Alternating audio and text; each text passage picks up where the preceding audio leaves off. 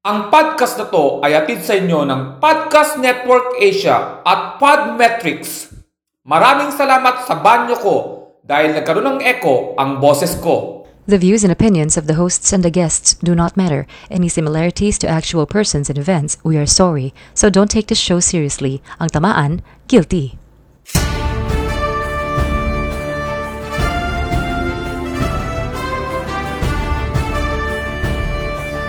Good evening. I'm Cesar Castic And I'm Jazz Kidding. and welcome to News ko po. Para sa ating headlines, Vice President Dobledo sinabing hindi dapat priority ang isinusulong na Chacha. Para sa hindi pamilyar sa Chacha, ito po si Professor Joe Malabo para paliwanag sa atin for your information. Thank you. I'm Professor Joe Malabo from Hogwarts University. For your information, the Cha-Cha-Cha, Coca-Cola Cha-Cha, is the dance of Cuban origin and is done to the music of the same name introduced by a composer and violinist Enrique Suarez in the early 1950s. This rhythm was developed on the dancehall mambo. The name of the dance is Omar Atopia, derived from the Japanese sound of the Hasper dancer speak. Chancha is dance for authentic Cuban music. Although in a ballroom competition, often Latin pop and Latin rock. The music of international ballroom cha-cha is energetic, steady beat, and music may involve perfect following. That's all for today. Once again, I'm Professor Joe Malabo. For your information, back to you. Parang ibang chacha yata yun. Speaking of Vice President Dobledo, naglabas ng 8 pages na suggestion sa gobyerno si Vice President Dobledo para ma-improve ang COVID-19 response. Pero mas napansin ng karamihan na ang ginamit niyang tinta ng ballpen para pangpirma ay kulay berde. Ito kaya ang paraan niya para sabihin na hindi siya dilawan? Samantala, pinaliwanag ni spokesperson Larry na nagbibiro lang ang presidente nang sinabi nitong pwedeng hugasan ng gas ang mga face mask. Pinaliwanag ito ni spokesperson kasi hindi lang mga kotse ang nakapila sa gasoline station, pati na rin ng mga taong gustong magugas ng face mask. Kayo naman, di naman kayo mabiro? Pagkuha sa mga chismosa para tumulong sa contact tracing, pinag-iisipang gawin ng mga pulis sa Region 7. Kinukumpirma namin kung totoo ang balitang ito o baka naman chismis lang. Nako Mars! What a coincidence! Ang dami kong kilalang positive! Speaking of chismis, para naman sa showbiz news, nag-out na si Sanderford. Sinabi ni Sanderford na isa siyang bisexual kaya magiging member na siya ng LGBTQ community. Nag-announce naman ang LGBTQ community na hindi muna sila tatanggap ng mga bagong members dahil puno na sila. Punong-puno. Balak na pagpapasara sa Skyline Cable ng ABS-CBN, huli na raw sabi ng mga mambabatas. Huli na raw nilang ipapasara ang Skyline Cable kasi may kasabihang sky is the limit. Sa sports news, wala tayong sport, kaya wala tayong sports news. Pero narito naman ang ating health and wellness expert na si Dr. Matt Akaw. Salamat Cesar Jazz, Dr. Matt Akaw here, ang health expert ng News ko po. Sa pandemya ngayon, isa sa mga kailangan ng tao ay ang magsuot ng face mask. Ngunit parang lahat ng tao may kanya-kanyang teknik sa pagsuot nito. Effective kaya yon? Kaya ako po, bilang isang man of science, nag-eksperimento po ako, gumawa po ako ng isang napaka-high-tech na rapid particle simulator at nag-conduct ng mga experiment para malaman kung kaninong teknik sa pagsuot ng face mask ang effective. Una kong sinubukan ang pagsuot ng face mask sa baba. Sikat ito sa mga tambay na mahilig din iangat ang sando nila para ilabas ang tiyan. Tama ang hinala ko. Hindi siya effective sa COVID. Pero effective siya sa pagtago ng double chin. Next, ang dungaw technique kung saan nakadungaw ang ilong sa face mask na parang namboboso o naninilip. Ganun kasi yun nung panong wala pang internet. As you can see, pumapasok pa rin ang particles sa ilong kaya hindi siya effective. mas lalong di siya effective kung malaki yung ilong mo. At ganito naman pag sinuot mo siya ng tama. Kitang-kita na walang pumasok o lumabas na particles. Pero talaga yung effective. As you can see, iisa lang ang effective na paraan para magsuot ng face mask. Napakadali lang. Pero sa mga taong medyo makakalimutin, gumawa ako ng paraan para matandaan ito. Tandaan nyo lang ang word na Epoy Masinam, which stands for Everybody please put on your mask and cover your nose and mouth. Diba? Napakadali lang. Epoy Masinam. Everybody please put on your mask and cover your nose and mouth. Epoy Masinam. Epoy Masinam. Back to you guys. Epoy Masinam. Salamat Dr. Matt Akaw. Narito naman ang ating high witness na si James Karaan. Cesar, narito ang aking report. Masaya ang umaga dahil nakikipagkwentuhan ako sa aking mga kaibigan at mukhang mag schedule kami ng isang Zoom inuman. First time kong mag-zoom inuman, kaya hindi ko alam kung ano ang aking gagawin. Isa pang dagdag alalahanin ko ay kung saan ba ako kukuha ng alak sa mga oras na ito. Malapit na ang schedule, kaya kailangan ko ng kumilos. Kaya tinipon ko ang mga natitirang alak namin sa loob ng bahay para sa Zoom inuman. Hindi ko alam kung sasapat ba ang mga ito. Sa tagal ko nang hindi nakakainom ng alak, hindi ko na malayan na ako ay unti-unting naging emosyonal. Nilanghap ang amoy ng alkohol at unti-unting tinikman hanggang sa masanay ako sa lasa ng alkohol.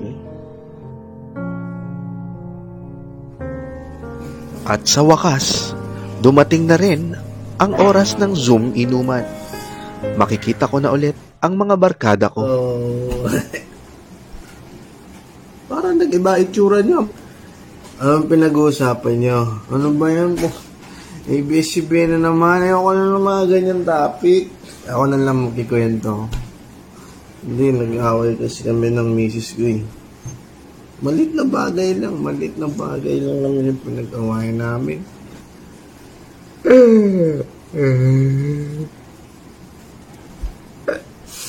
Pakaipit na sa buho ko.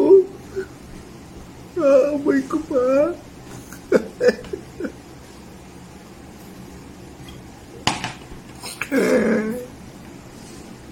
Hindi ko kaya. Mahal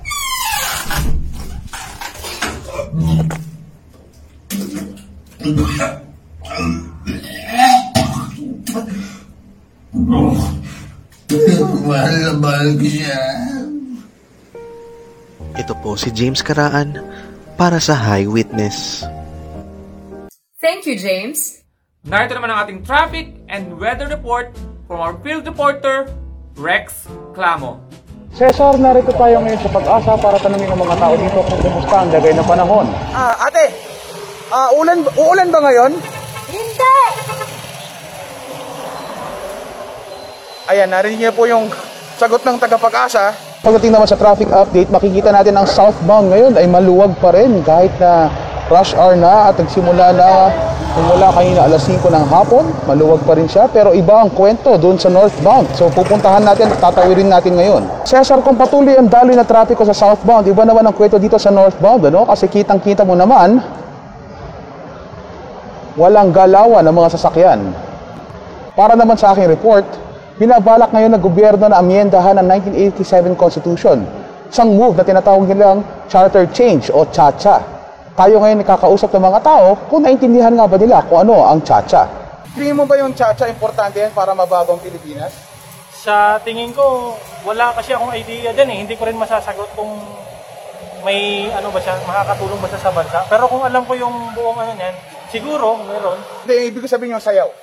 Yung sayaw, wala.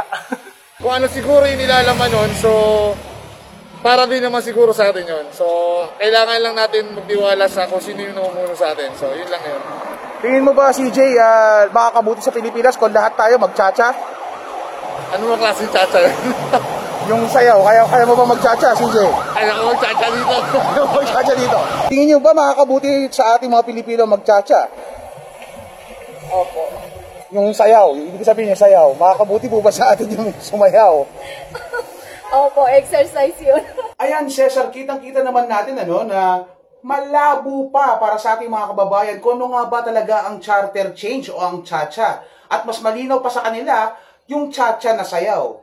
Kaya naman siguro, mas maigi pa kung mag-chacha na lang tayo. You know I'm gonna get...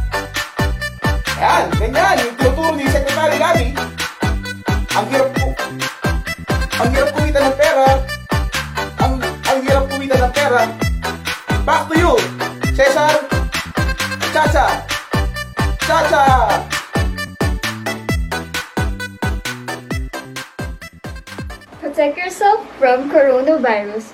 Use Adelard disposable face mask. It has bacterial filtration and it is breathable, dustproof, sunproof, and most importantly, protects you from coronavirus. Anyways, it's Sam Tang here na nagpapaalala sa inyong lahat na magsuot tayo lagi ng face mask. Pero guys, mag-ingat tayo kasi may mga babaeng nakamas. Pero lalaki pala. As bro. Huh? Packing the mail, it's gone. She like I smell cologne. Yeah. I just signed a deal, I'm on.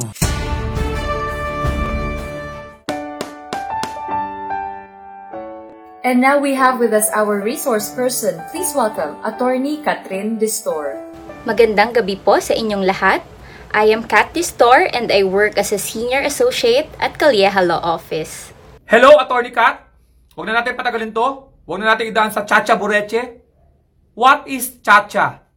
So, ang cha-cha po, hindi po tayo magbo-ballroom dancing, hindi rin po ito sayaw. This term is actually short for charter change. Ang ibig po sabihin nito ay mga pagbabago, whether it be um, revision or amendment, sa mga provision sa ating saligang batas. Attorney, may I ask, how do you amend or revise the Constitution? In amending or revising the Constitution, two steps must be observed. Number one is proposal, and number two is ratification. So, proposal, it can be made in three ways. Number one, by um, Constitutional Assembly, or what we commonly call as CONAS.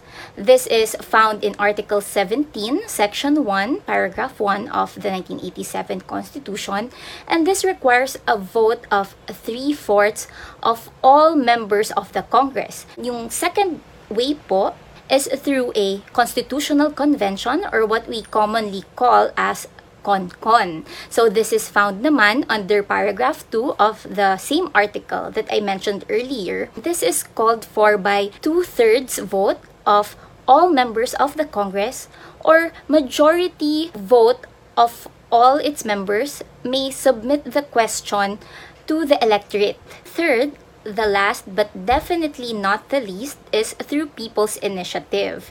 Ito po ay matatagpuan sa Article 17, Section 2 of the 1987 Constitution. Dito po sa People's Initiative, amendments lang. Ang pangalawang step po, yung tinatawag na ratification. Sa madaling sabi, dito po, ito yung proseso ng pag-aaproba nung revision or amendment na inihahain o gustong mga baguhin sa Constitution. Eto, Attorney Kat, puro may mga ism to. Ano ba pagkakaiba ng republicanism versus federalism?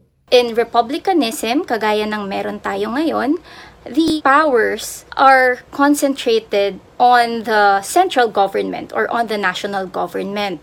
So, ini-empower natin yung different political subdivisions natin or yung local government units natin by giving them uh, to a certain extent some powers. Sa federalism po, binibigyan ng autonomy yung political subdivisions or yung different states. For example, ito sa US, of course they have several states. Yung mga states na yon, binibigyan sila ng uh, great autonomy by the government. They have their own laws, they have their own judicial um, processes.